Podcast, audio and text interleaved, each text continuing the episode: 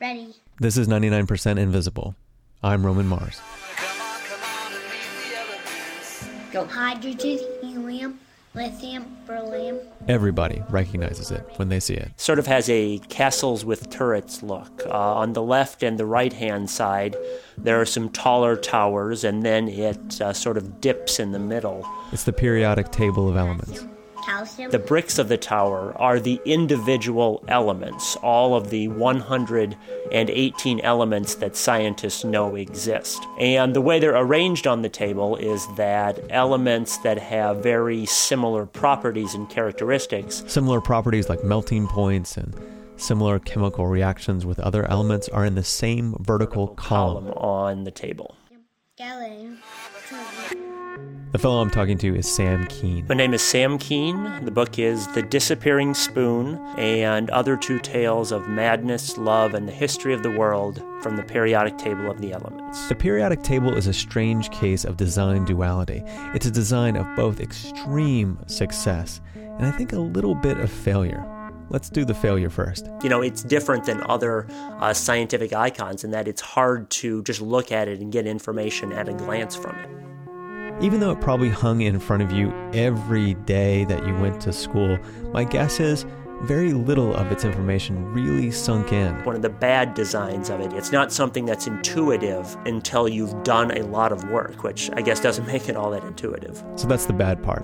But the impenetrability is far outweighed by its beauty and concision and predictive power, and here's where we should introduce the hero of the story. Uh, the hero of the story is Dmitry Mendeleev, a Russian scientist. Mendeleev wasn't the first to come up with the periodic system. There were five others before him, but he's still the periodic table Mac Daddy. He came up with a design that incorporated more elements than the other scientists could.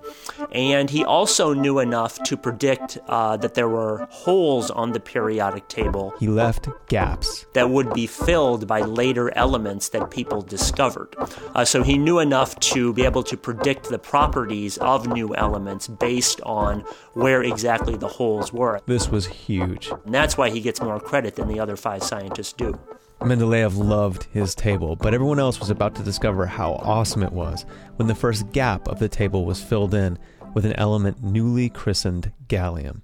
This was discovered in 1875 by a Frenchman. And gallium filled in the gap right below aluminum, and because of that, Mendeleev said should have properties like aluminum. but the French scientist who discovered and named gallium found that the melting point was different than what Mendeleev predicted using the table. And Mendeleev came back and said, No, I don't think that's right. You better check your results again, which is pretty insulting to say to another scientist. But Mendeleev was not above insulting anybody. And uh, after another year or so, it turned out that Mendeleev was correct, and the Frenchman had to retract his results.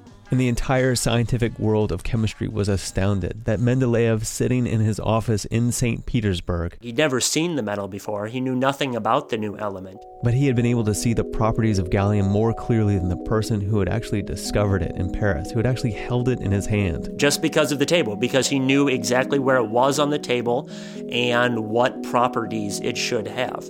That's when the periodic table stopped being just a clever and nice looking arrangement of elements and really became a scientific tool that had real predictive power. But for most of us who know nothing of the elements on the table, which I think is most of us, its major impact is as an object of art, a scientific icon, a poster to hang up between the Smiths and REM, the infographic apotheosis. This moment right now is especially intriguing when you're looking at the design of the periodic table because last spring, scientists announced the discovery of an element on the bottom row. It was element 117. Whose temporary name is Ununseptium 117. Classic. And that actually completed the seventh row of the periodic table. It sort of squared it off in the bottom right corner. And this is the only time in history that we've ever had a complete and full periodic table.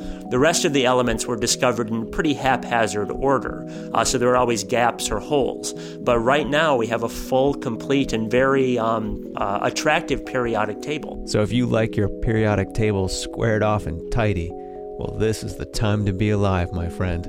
And given the fact that the elements along the very bottom row are very fragile, scientists don't know if they'll be able to complete the eighth row if that ever gets started. So scientists may be able to create one or two more elements to start a new row, and create here is the correct word because these big new elements are made by smashing together other elements in a lab.